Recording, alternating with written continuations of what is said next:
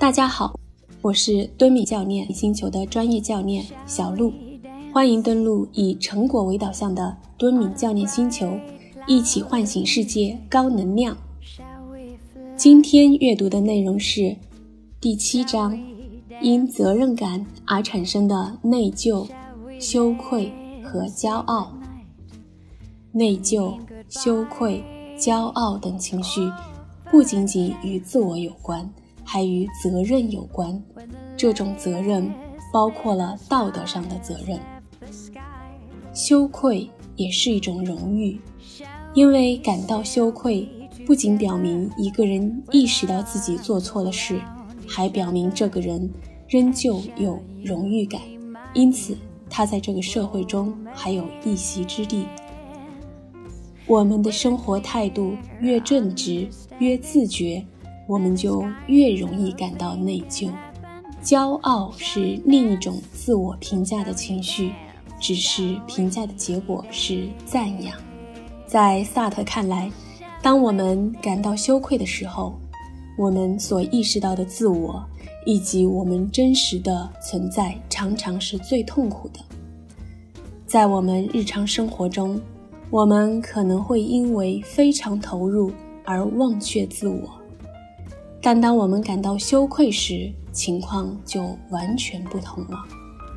我们会很痛苦地意识到自己变成了所有注意力的中心，我们感觉所有人的眼睛，至少是一些重要人的眼睛，紧盯着我们，而我们无法回避。事实上，即便没有任何人存在，我们也会感到羞愧。原因仅仅在于，我们觉得某个人可能抓住了我们的尾巴。而当我们感到窘迫和内疚时，情况也是一样。当一个人感到骄傲时，他也会觉得自己是所有注意力的中心。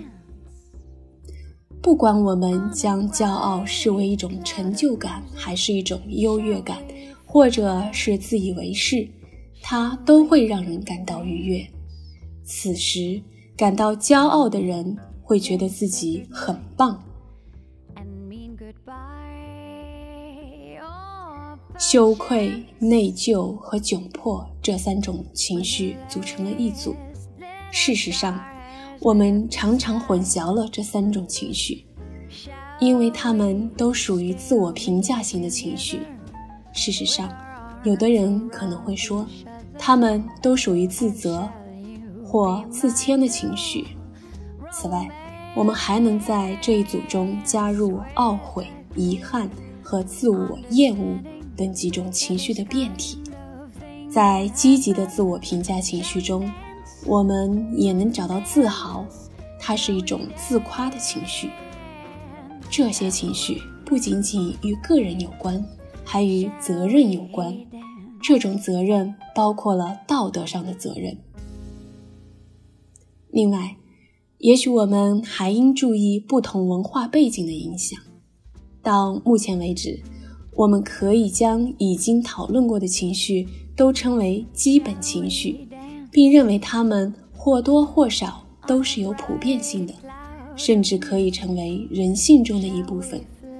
但是现在我们将要谈论的情绪则有所不同，因为人们普遍认为他们会受到文化和社会的影响，而且还和所谓的高级认知能力相联系。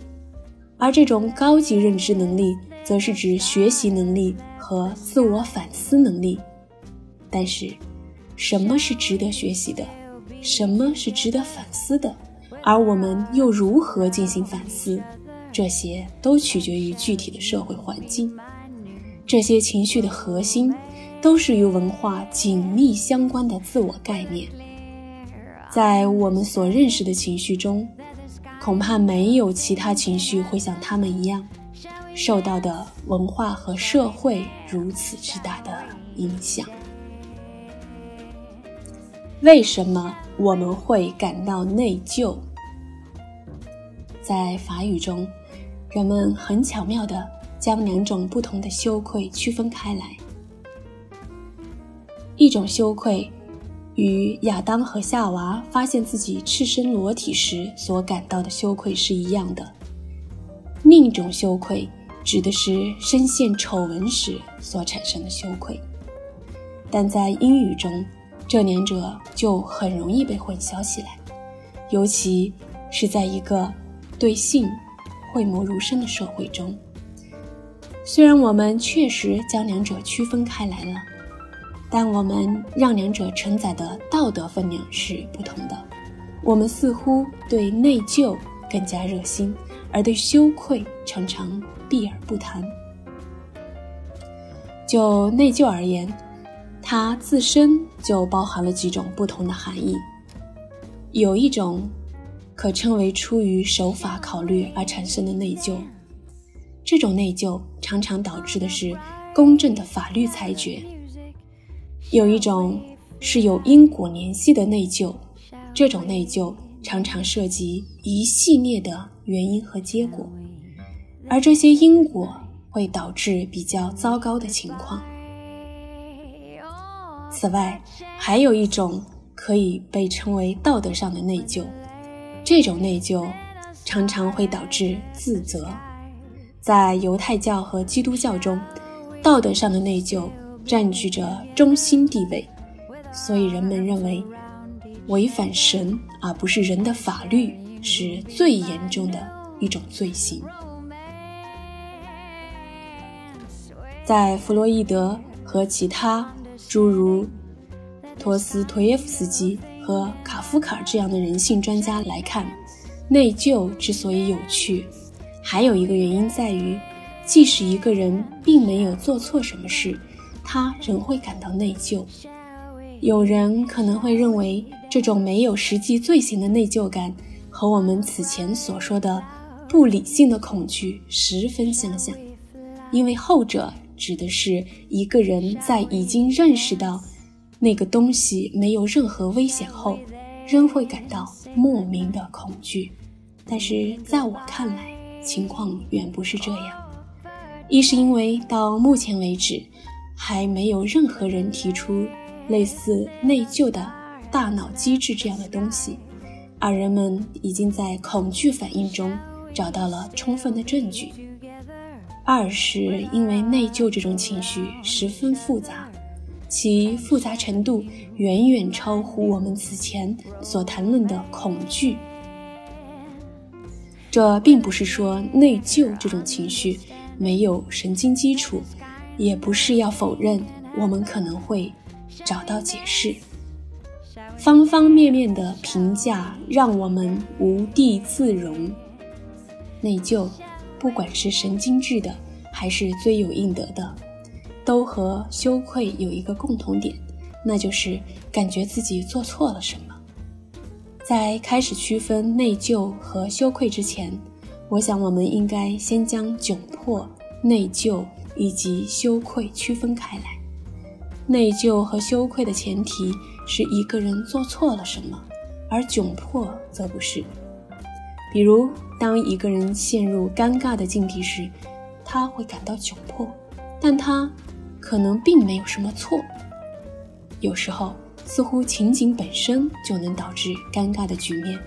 换句话说，就是此时情绪并不是个人的感觉，而是一种。近似于客观的评判。当然，在不同的文化中，人们所感到的窘迫是不一样的。比如，当一个未婚的正统犹太女性发现自己和一个男性独处时，他会觉得窘迫。这种类似于对情景的客观评判。实际上已经超出了一个人对自我的主观评价，它与特定文化对该情景性质的界定有关。所以，我们可以在不了解对方真实感受的情况下，妄加评判地说：“你当时一定觉得很窘、窘迫、羞愧、内疚，这三种情绪都涉及三个层次的自我评价。”一是自己对自己的评价，这就是为什么当我们做了不体面的事之后，即使我们完全独处，我们还是会感到羞愧或窘迫。二是别人对自己的评价，三是所处的环境。被人看见裤子没提好是一件很尴尬的事。如果一个人把裤子脱下来，并做出一些很粗俗的动作，那这个人就应该为此而感到羞愧。人是唯一会脸红的动物，窘迫。为方便起见，我们可以说窘迫是一种无罪的情绪，因此它与内疚和羞愧是不同的。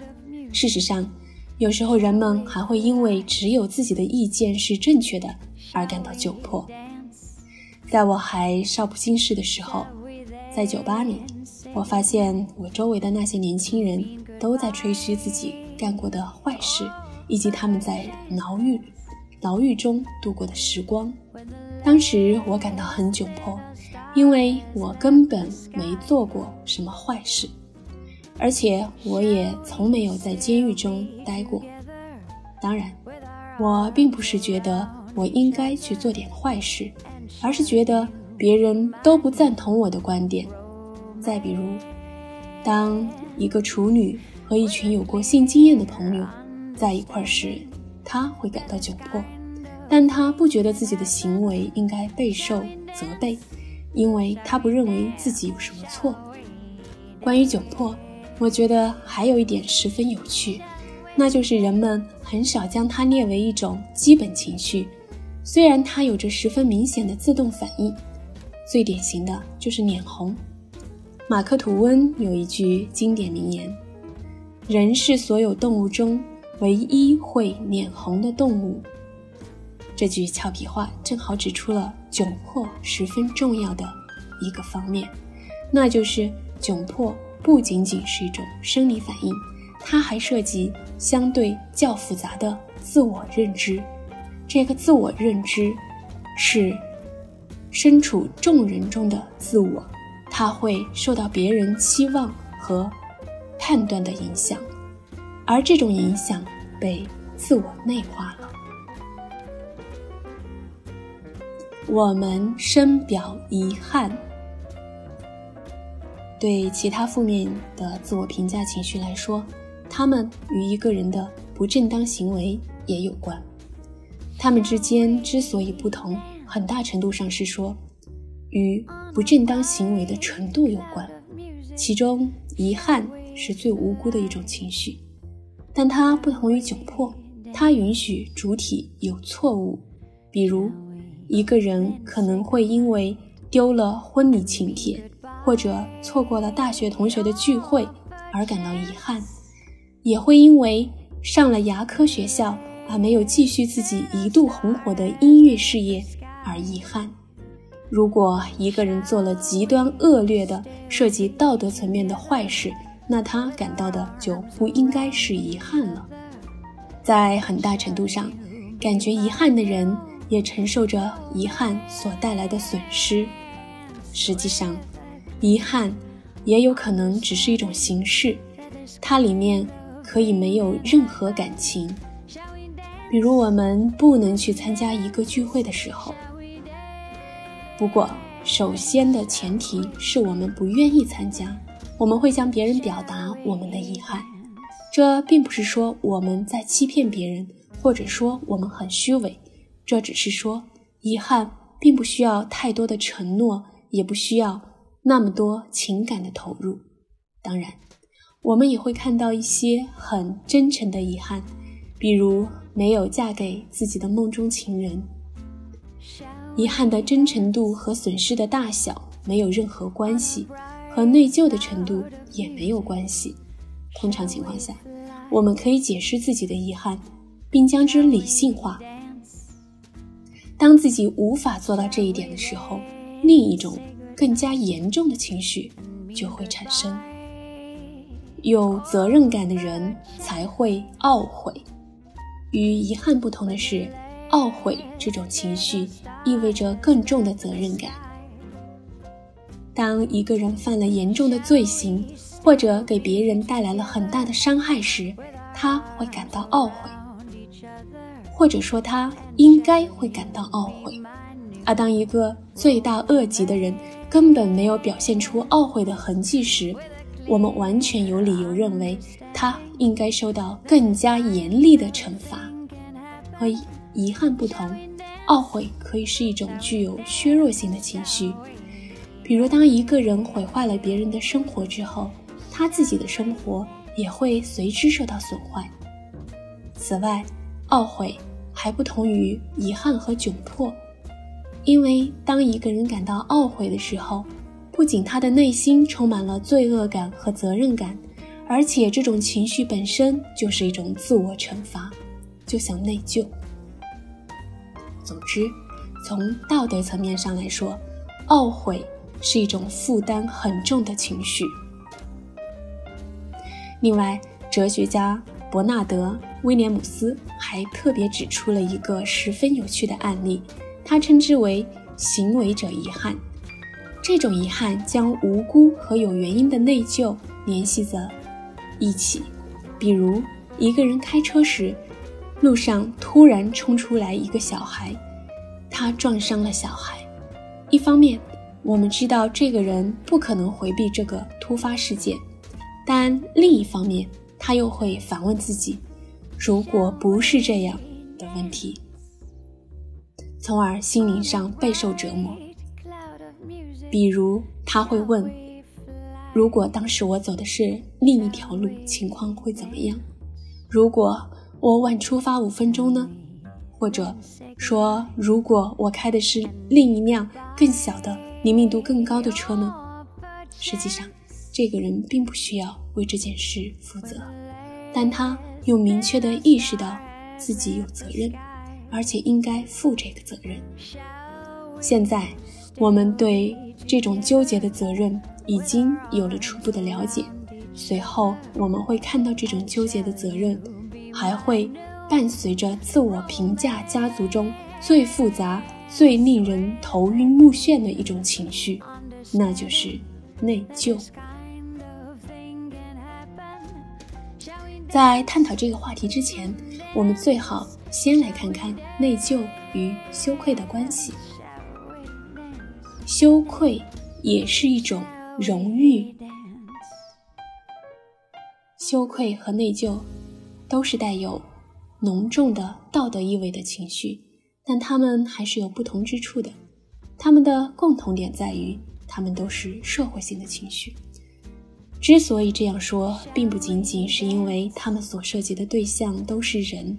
还因为他们与我们的社会地位有着密切的关系。羞愧是一种很典型的社会性情绪。当一个人感到羞愧时，他常常会觉得自己比周围人逊色，或者自己违背了他们的行为准则，或者没有达到他们的期望。在日本，羞耻已经演变成一种艺术形式。不管是军事战败、商业丑闻，还是个人不礼貌的行为，都需要用一种仪式化的方式将这种耻辱表达出来。这种表达不能只是一种空洞的形式，它还需要真实的情绪。如果一个人装腔作势地表达自己的羞耻感，那么即使他的出现和约定俗成的仪式十分吻合。人们还是会认为它十分可耻，而且这种可耻的程度会翻倍。在一些极端的例子中，比如军事战败，表达羞愧的仪式可能要求以生命为代价。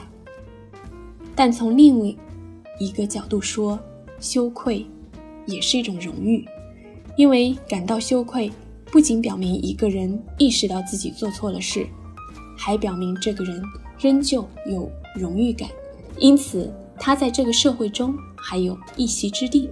基于此，亚里士多德将羞愧称为一种准道德。在埃塞俄比亚，流传着这样一句谚语：“没有羞愧感的人，无异于没有荣誉感的人。”有羞愧感意味着一个人即使违背了他所处的社会或者群体的行为准则。他仍旧是其中的一员。虽然羞愧根深于一个人所在的社会，但在很大程度上，它是一种自我强加的情绪。羞愧感可以通过公众批判或者羞耻仪式施加给一个人，其原因在于他们希望这个人能意识到自己做错了事，并主动接受别人的责备。因此，羞愧这种情绪常常被用作道德教育的。一种最有效的手段，它常常能深入一个人的内心，具有自我强加的性质。一个人可以无视别人对自己的评判，但要让他无视自己对自己的批评，恐怕就很难了。此外，羞愧还是一种极端痛苦的情绪，因此人们竭力的去回避这种情绪。如果需要的话。他们甚至可以行善举，比如向慈善机构捐赠，或者从纳粹手中解救犹太人，目的就是为了回避这种情绪的拷问。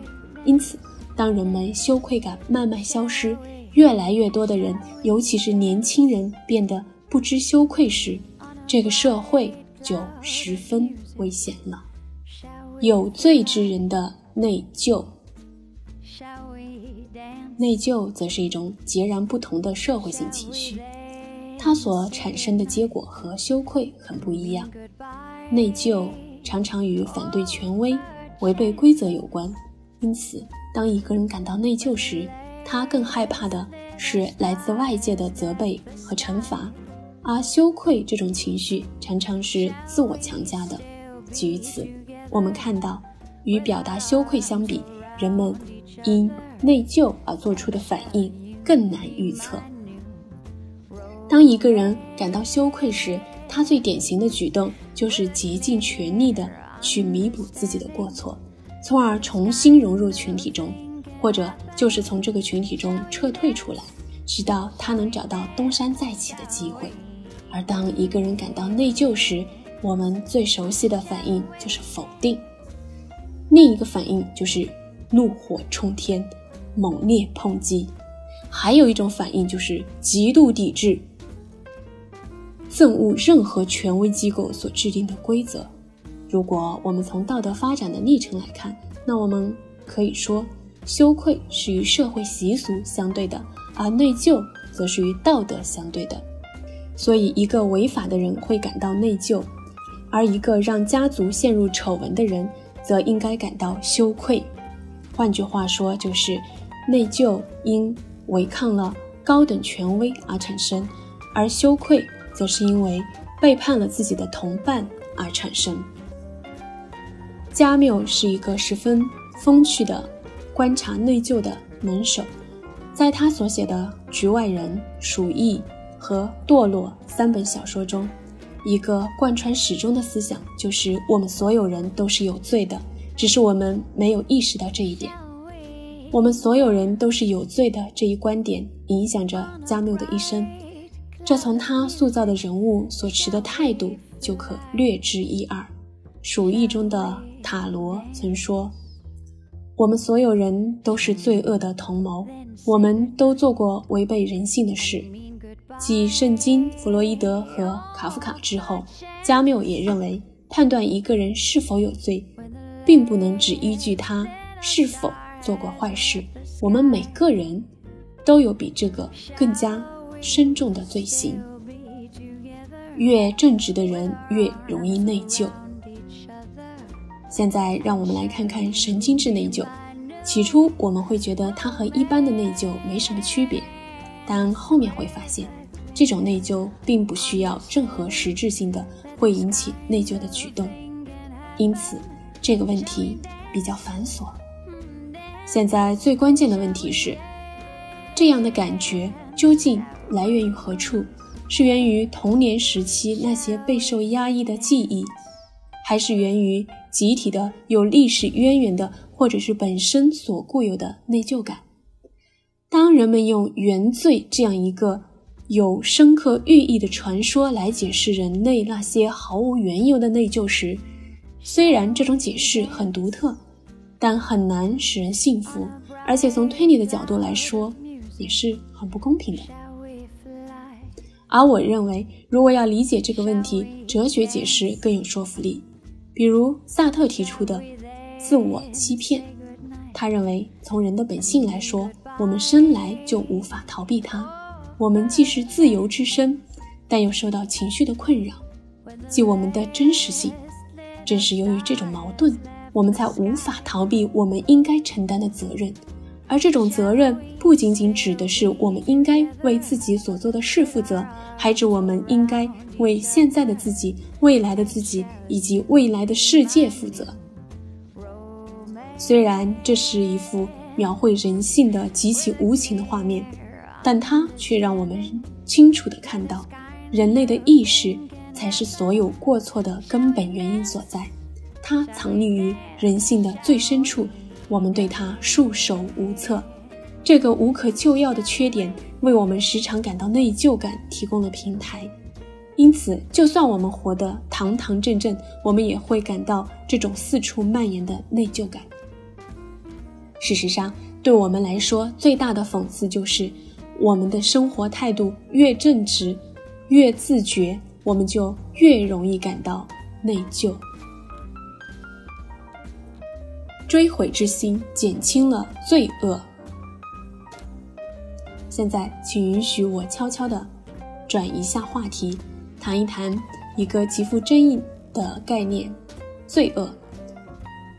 通常情况下，人们不会把罪恶当做一种与情绪有关的事物，但在我看来，情况正好相反。问题在于，人们通常以一种自命不凡的态度来定义罪恶。在他们看来，罪恶就是导致所有灾难性祸害的根源。实际上，这种界定太泛了。一代又一代的哲学家和神学家潜心研究罪恶这个问题，他们将自然灾害和人为灾害区分开来。而后一种情况中，我们常常能找到责备的对象。在我看来，只有后者才能称为罪恶。比如，2004年圣诞节所发生的印尼海啸夺去了成千上万人的生命，但这不能被称为罪恶。相反，希特勒是罪恶的，红色高棉杀人机器是罪恶的。我之所以将他们称为是罪恶的人，并不是因为他们导致了灾难性的后果，也不是因为他们的意图是罪恶的。而是因为他们不会为自己的所作所为而感到内疚和懊悔。你也可以认为这是一种内疚和懊悔这两种情绪比较积极的一面。原因在于，如果一个人承认他确实有罪恶行径的话，那就可以在一定程度上弥补他的罪恶，或者至少能减少别人对他的责备。一个 CEO 可能迫于市场压力裁掉了数以千计的员工。当人们衡量他的人格的时候，通常是以他的痛苦程度和不眠之夜为标准的。这让我想到了有“电锯艾尔”之称的邓普拉，他当时裁掉了公司上千员工，但没有受到任何良心的谴责。罗伯特·艾伦。在美国电话电报公司兼任 CEO 的时候，当时正值重组和大规模裁员。针对这次裁员，他曾说：“这是他一生中见过的最惨烈的事。”而正是他说了这样一句话，所以我们对他的评价才会好很多。正如搞笑脱口秀著名主持人比尔·马赫所说：“罪行。”并不需要一个人去策划如何伤害别人，或者如何让别人的生活更痛苦。只要这个人完全以自我为中心，而不愿意去承认自己的罪行，或者对自己的行为导致的灾难性后果无动于衷，那就已经构成恶行了。骄傲不只是自我感觉良好。在谈完罪恶之后，现在我想谈谈骄傲。有人可能觉得现在来谈这个话题最合适，因为我们也许能将那种有时会导致恶行的、以自我为中心的冷漠视为骄傲的一种形式。但骄傲和自私或者冷漠，并没有必然的联系，也不是所有的骄傲都是应该受到责备的。骄傲是另一种自我评价的情绪，只是评价的结果是赞扬。现在我们有必要来回顾一下骄傲这种情绪的地位是如何发生变化的。在亚里士多德的雅典。骄傲被认为是一种圆拱式的美德，在中世纪的基督教中，骄傲的地位发生了翻天覆地的变化，它沦落成众多恶行中最严重的一种，而近来，它又变成了提升自尊的自助良策。当然，骄傲并不都是正面的，有些骄傲是自负的、不适宜的。而且还带有夸张的成分，比如我们常常会看到这样的场景：一些疯狂的粉丝，即便没有到现场去观看比赛，或者给自己的球队加油助威，但当他们得知自己所支持的那个球队获胜之后，仍会感到骄傲不已。实际上，骄傲和其他所有的情绪一样，都会有出差错的时候。此外，骄傲和谦卑常常是相对的，但这样的对比常常会引发人们的争论。在基督教传统中，对谦卑的颂扬就意味着对骄傲的彻底摒弃。不过，我们应该注意，谦卑并不等于羞耻。不过，我们应该注意，谦卑并不等于羞耻。正是因为谦卑和内疚有很多相似之处，所以人们常把两者联合起来。实际上，谦卑和内疚都强调一个人的渺小，而骄傲则相反。在自傲的人看来，不管你有多渺小，你都应该引以为豪。在我看来，倒是骄傲和羞愧的对对比更有意思，因为这两者都是自我评价型的情绪。而他们一个明显的不同点在于，骄傲带有赞扬的意味，而羞愧带有责备的意味。不过，他们之间还是有很多共同点。一方面，这两种情绪不仅都属于自我评价型的情绪，而且他们都是社会性的情绪。如果用我的话来说，就是带有部落特征的情绪。另一方面，这种评价不仅仅源于自我，而且还以一个人在群体中的地位为依据。所以，现在我们就能理解为什么即使那些疯狂的粉丝没有为他们所支持的球队做出实质性的帮助，他们仍旧感到十分骄傲。其原因就在于他们是这个群体中的一部分。总之，自我评价性情绪的是一种。社会性的情绪，它关乎人与人之间的关系，而这种类型的情绪在我们的文化和道德伦理中占据着中心地位。今天的阅读内容就到这里，我是敦敏教练星球的专业教练小鹿，感谢您登录以成果为导向的敦敏教练星球，一起唤醒世界高能量。我们明天继续。